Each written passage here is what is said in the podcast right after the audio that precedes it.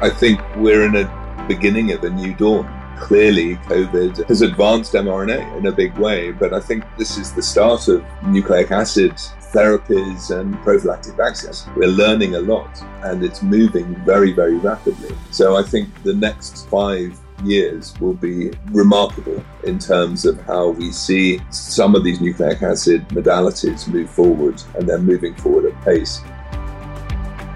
Conversations in Healthcare from Clarivate. Hello, everyone. I'm Mike Ward, and welcome to Conversations in Healthcare, a series of fireside chats brought to you by Clarivate. This is an opportunity to hear at first hand the the challenges and opportunities facing the healthcare industry and how business leaders in the sector are actually managing them. In recent years, we've seen that by harnessing the power of DNA, it has been possible to achieve success in treating previously incurable hereditary diseases or even tackling the COVID 19 pandemic. However, whether the answer is cell or gene therapies or RNA vaccines, one thing that they have in common is that they require DNA in some form or another as the starting material. And therein lies the problem because conventional techniques of producing DNA are not fast or precise enough to actually produce the, the volumes needed.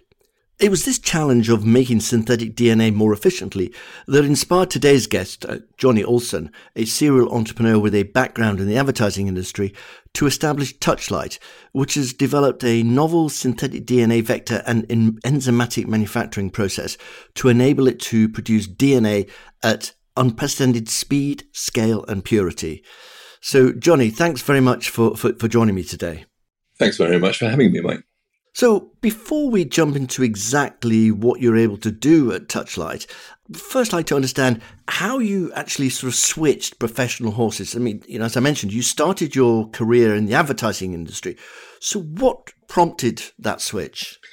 Well, actually, there were there were a number of careers in between advertising and and biotech, um, and I, I, suppose it was somewhat serendipitous. every time I switched uh, career, the one thing that unite uh, careers, one thing that united it was that uh, I was working with creative people. Uh, I started off in advertising. I ran an advertising agency when I was re- relatively young.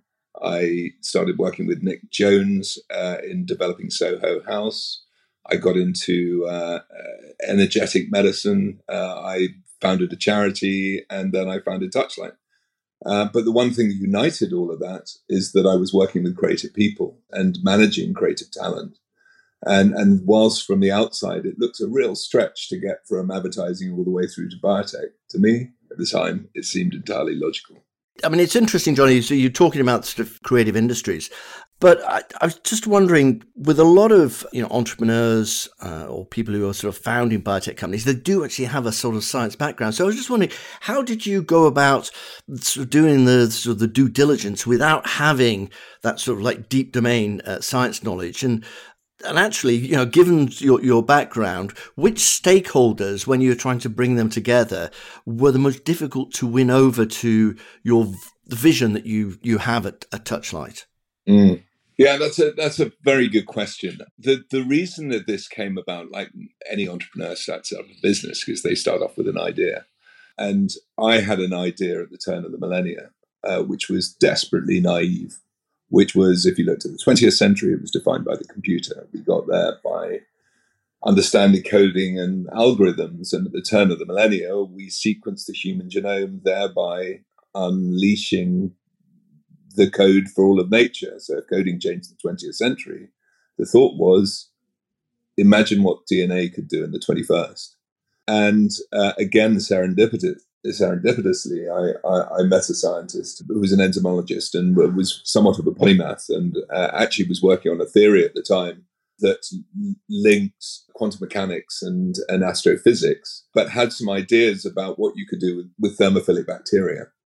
And I said, well, you know, I'm really interested in those. And, and her name was Dr. Hill. And uh, she said, well, look, you could use thermophilic bacteria as a, as a vector. And like all these things, uh, I, I, thought this was very interesting, but I had no expertise in it.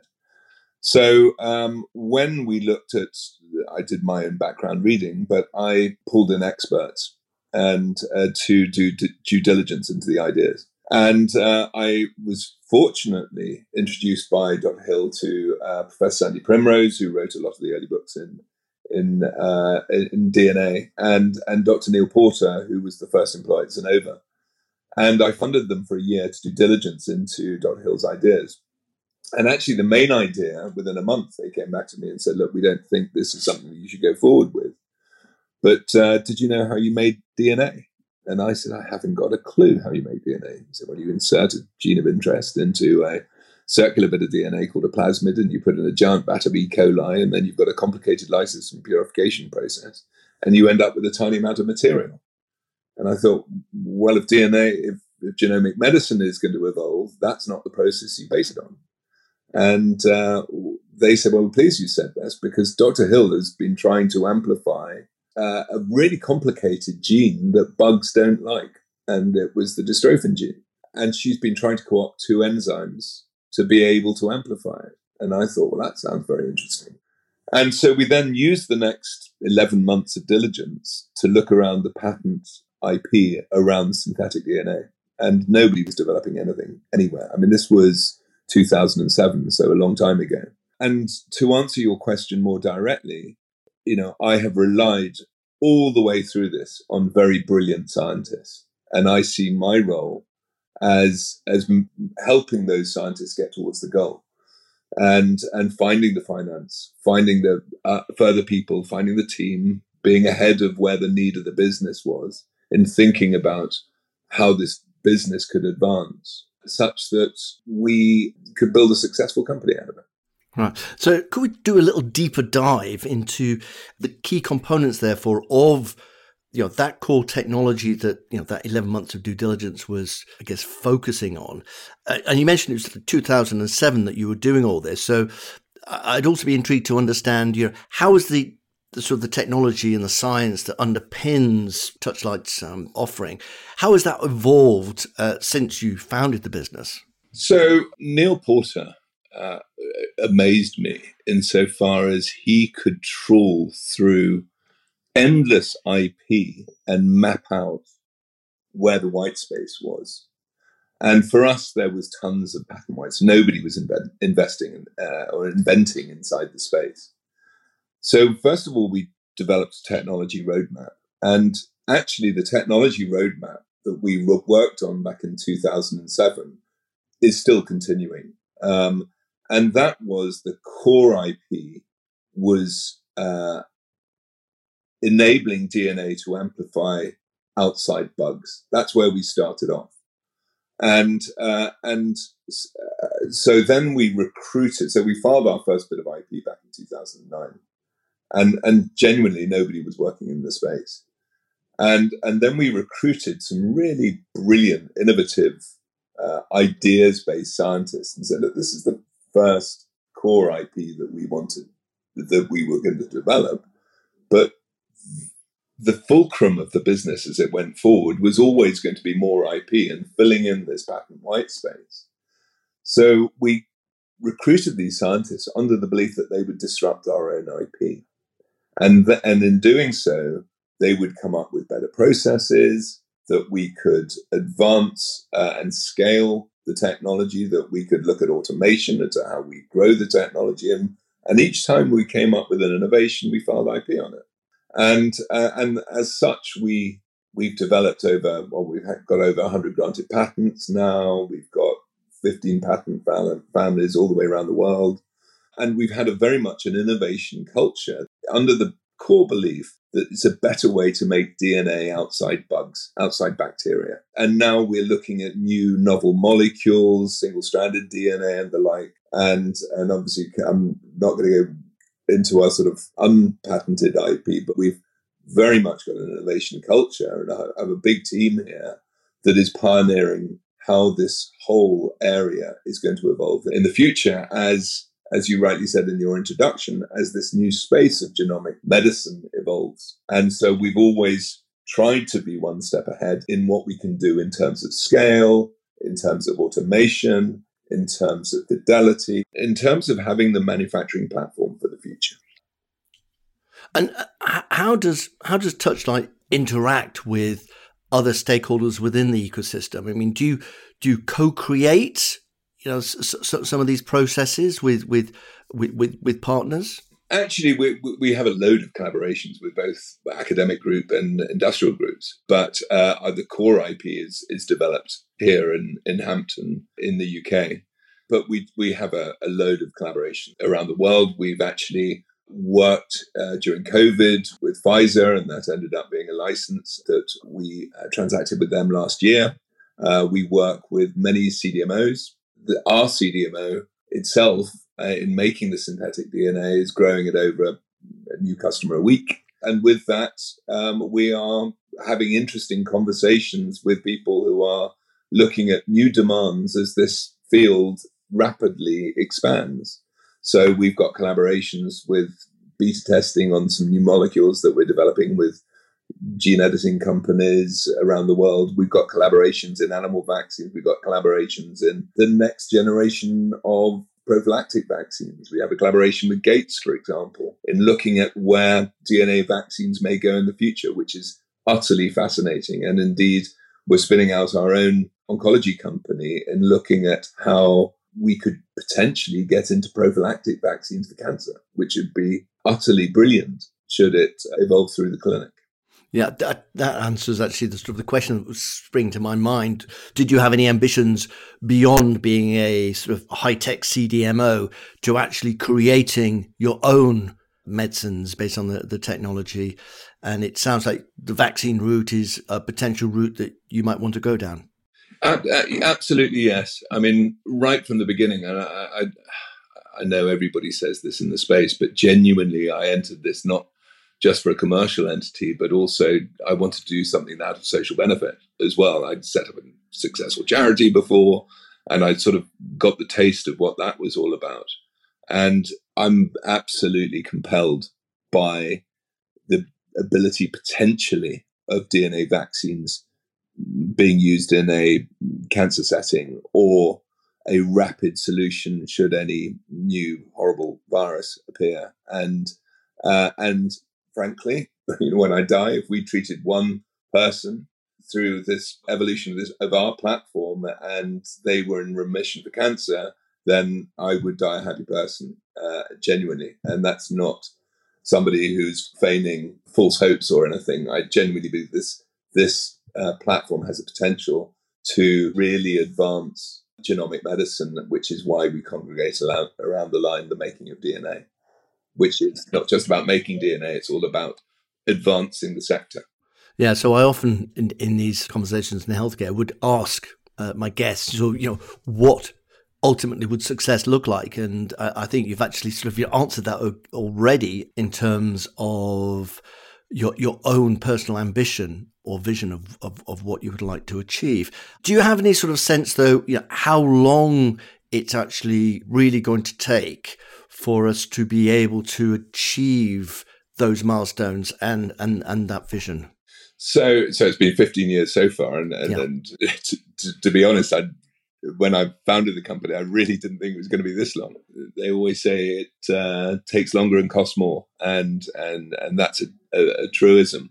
We're going into the clinic with a therapeutic cancer vaccine. BioNTech and Moderna are evolving it. I think we're in a beginning of a new dawn. Clearly, COVID, and as you rightly highlighted through your introduction, has advanced mRNA in a big way. But I think this is the start of nucleic acid therapies and prophylactic vaccines. We're learning a lot and it's moving very, very rapidly. So I think the next five years will be remarkable in terms of how we see some of these nucleic acid modalities move forward and they're moving forward at pace.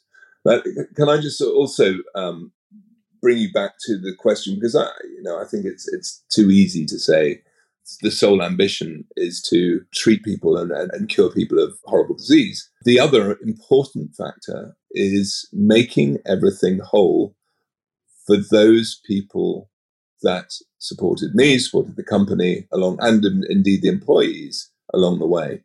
So, um, you know, if you're going to found a biotech company and you and people look at you and say, well, hold on a you worked in advertising, you worked in clubs, you worked in it. it's not exactly a, a, a likely route. And you're not going to have VCs banging your doors down uh, to invest in you. Uh, and so there were people that took remarkable uh, leaps of faith, and and uh, and at some point, uh, including including employees who um, loved the vision of what we were doing, but they were taking a gamble with their career, and I want to make them whole.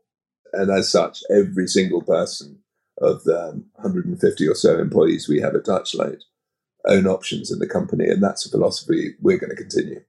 Right. Yeah. And you mentioned about the sort of the financing. I mean, you know, many biotech startups, you know, they're bankrolled by uh, specialist venture capitalist funds. Uh, many of those have got many years of experience. As I understand it, some of your original financial backers, however, came from not what we could describe as non-traditional uh, backgrounds. You know, sort of I being progressive rock stars, etc. And I just sort of wondered, sort of, you know, what did you show uh, or do to, to to convince you know people like that to back your vision, you know, invest in the business? So first off, I put my own money in, and you know, I think those people wanted to know that I was putting my neck on the line as well. And then it sort of the, the first cohort of investors were friends of friends, and then that widened, and then we had a few people so so a great friend of mine was was uh, sadly died in a tragic boating accident. Uh, uh, was was boss of Sky Media, and he invested and said, "Look, I don't know what you're going to do, but I'm I'm behind you," and and and put in small amount of money under EIS, and and and then uh, some other groups of people came in, and then they knew somebody who would do diligence for them. So we had a former head of banking of one of the big banks in, in healthcare. They invested PA. Another group invested PA. And they lived next door to um, somebody who managed the money for the people you're referring to, bands who were progressive rock stars.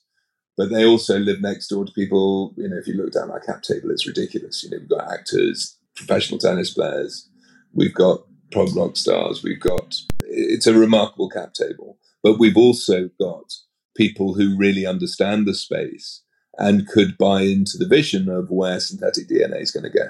So I, I, mentioned in my introduction that you know one of the things is that the you know the, of the DNA vector and the enzymatic manufacturing process you know has been designed to enable you to produce DNA at unprecedented speed, scale, and purity. I mean, could you give us sort of some sort of sense of what that actually looks like? I mean, if I was a, a potential partner, I'm going to be interested in your what's in it for me. So, what what can you give the sort of the headline? This is what we're able to do for you. It's a five day process, and and that is not fully optimized yet we think we'll get it down to a two day process from, you know, for during COVID, uh, to put it into context, from sequence to multiple gram GMP, i.e., clinical material batch, we were under three weeks. We think we can get that down to well, certainly less than half of that. And so that is is speed. So when you're looking at, let's say, the next pandemic, clearly, if it should, let's hope it doesn't happen, but if it did, you'd need to get a lot of material very, very, very quickly. And in terms of scale, um, we've built the biggest DNA manufacturing plant in the world, where we're in theory able to make a kilogram of DNA a month, which is a lot of DNA. So the, the, the, the facility has been set up to cater for that kind of expansion. The process itself, um, so so speed is, uh, is is unprecedented. You know, if you go to a, uh, a, a, plasmid provider at the moment. You know, a they're backed up. Um, there is a um, bottleneck in getting it, so you've got to get a slot. You've got big fixed equipment uh, that needs to be cleaned down. You've got the propagation process, so it, it, it's a, it's a different paradigm in terms of speed, and not just in terms of pandemic, but if you're looking at bespoke cancer therapies, we're going to need to get to pure DNA very, very quickly, and that's what our platform affords. But it's not just about speed and it's not just about scale, it's also about purity. And this is where I'm, delighted about the advance that the team has done here. In uh, we responded to sort of a regulatory pull, which was um, they were concerned about the variable quality of plasmid. And hence, uh, we were called to a meeting with the FDA last year, and we were encouraged to submit a drug master file, which was uh, for, for our platform, which was accepted, I think, in December, maybe early January this year. And so there is that, that sort of purity aspect and and the ability to control a process because you know what we've done with synthetic DNA is, is shift it from being a biological process through a biochemical process and ultimately we see this move, moving towards chemistry and a lot of our new IP is is is related to the underlying chemistry of what we're doing absolutely fascinating and uh, great progress, particularly with the uh, FDA uh, master file. I'd just like to revisit, you know, the, the fact you came from a different background, right? So it wasn't sort of, you know, sort of the traditional background of most biotech founders, which is, you know, scientific academic, you know, they were running laboratories or they've come from the pharma industry. And I just sort of wonder, what do you think, or how do you think your background in a creative sector, such as advertising, has actually influenced your management style as you've been building uh, Touchlight, and you know what are the relative like strengths and weaknesses that you have observed over sort of the last 15, 16 years that you've been building Touchlight? So uh, I think it's a fair point to say that I was, if I was asked to write an ad, it wouldn't be very creative. If I was asked to cook a meal, uh, it wouldn't be very good. if I was, I if I was asked to build a house, uh, it would it would look like a pile of rubble. If I was asked to do a DNA experiment, I wouldn't know one end of a pipette from the other. And I think in in in that is uh, an important lesson is that you know the evolution of our our technology. It's clearly nothing to do with me. It's to do with brilliant scientists. But brilliant scientists need a home. They need uh, a direction. They need finance. They need legal support. They need uh, HR uh, HR support, and actually somebody's got to lead all that stuff. And and uh, and actually, I think it was an advantage from not coming from the sector in a way that I could be really objective about that. I mean, to be honest, I haven't had a decent night's sleep since I founded the company because I've had to think much harder than most would because it would come naturally to somebody who would be in the sector. But also, I've had to rely incredibly heavily on brilliant people because I won't be in a room to talk science because it would have no credibility. But uh, in going to an investor and saying, look, this is where we're going to get you, where, where the company is going to go, this is where the plan is, this is how we're going to get there, then I think I've, um, uh, I, I, I, I've, I serve a decent function. Um, and and you know I think that is evident in how far Touchlight has come. The interesting thing is people didn't look at science companies or biotech companies as creative industries. I don't think.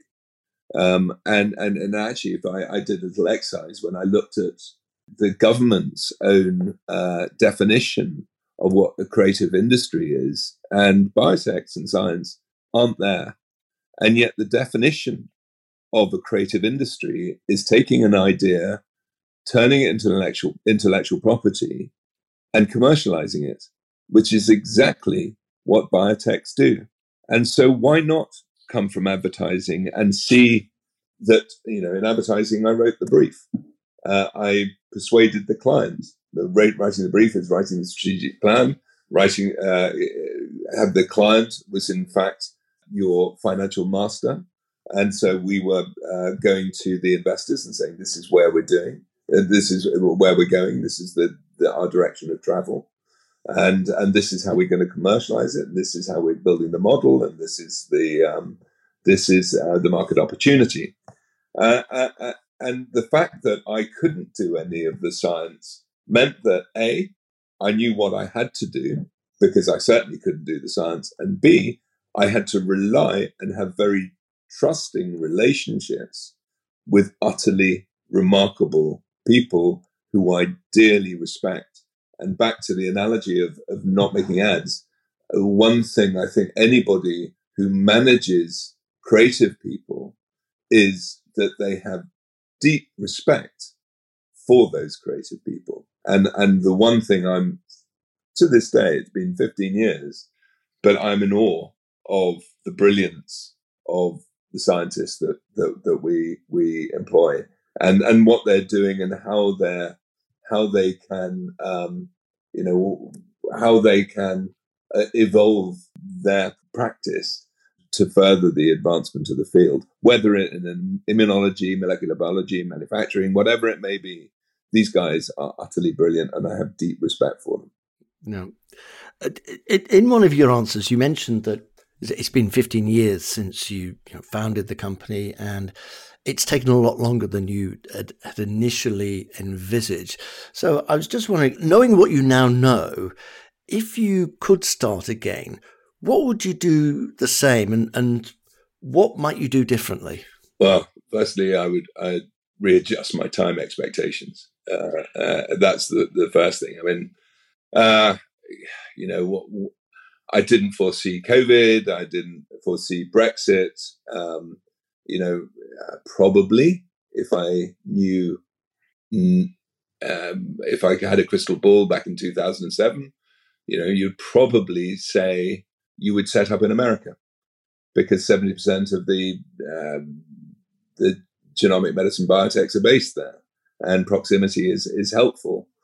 That said, uh, Britain is a brilliant place to innovate because there's some very, very, very brilliant scientists, and uh, and it's very under, underutilized. And um, the the scientific ta- uh, talent pool that we have here, and uh, and I, I absolutely do not regret a single scientist that I've met along the way. And uh, as I said, we've got 150 of, of them here.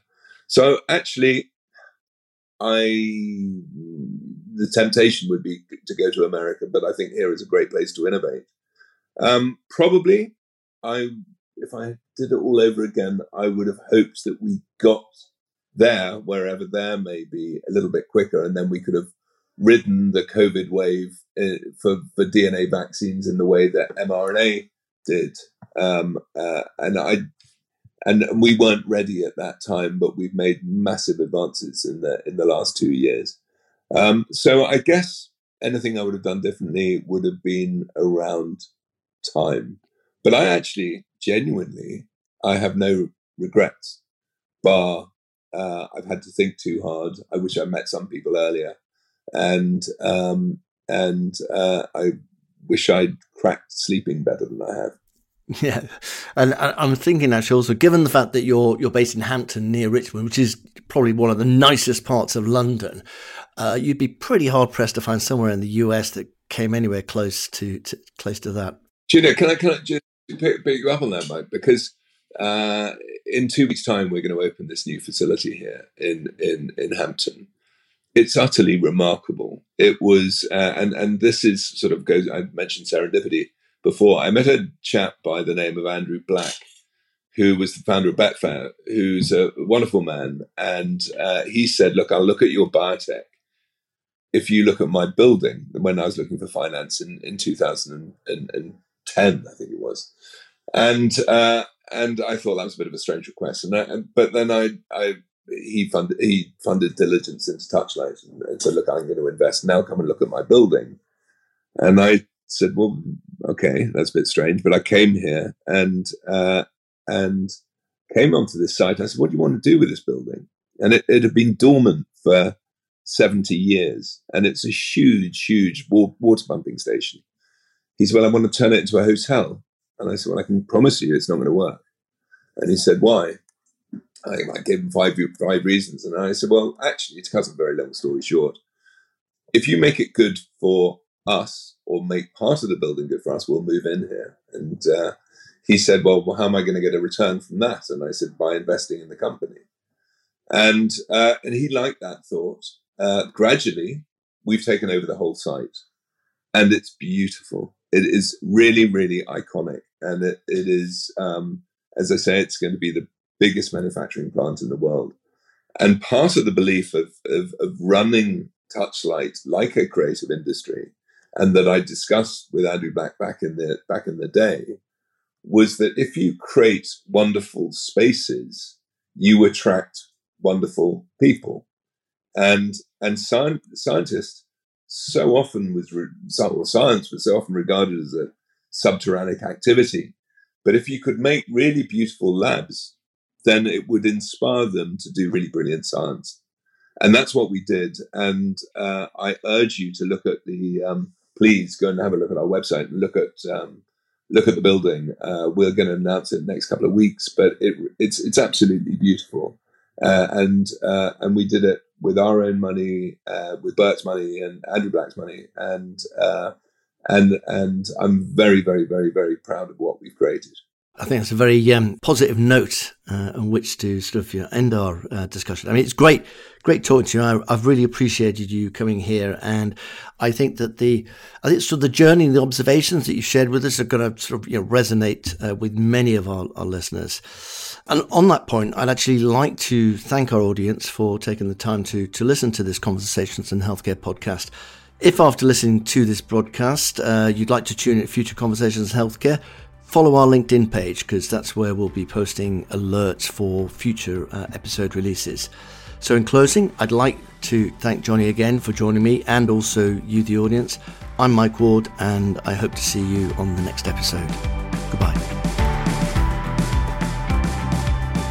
Please follow and listen to other editions of Conversations in Healthcare, where you can hear the thoughts of key opinion leaders from across the whole of the healthcare ecosystem now available on Apple Podcasts, Google Podcasts, Spotify, or other podcast directories.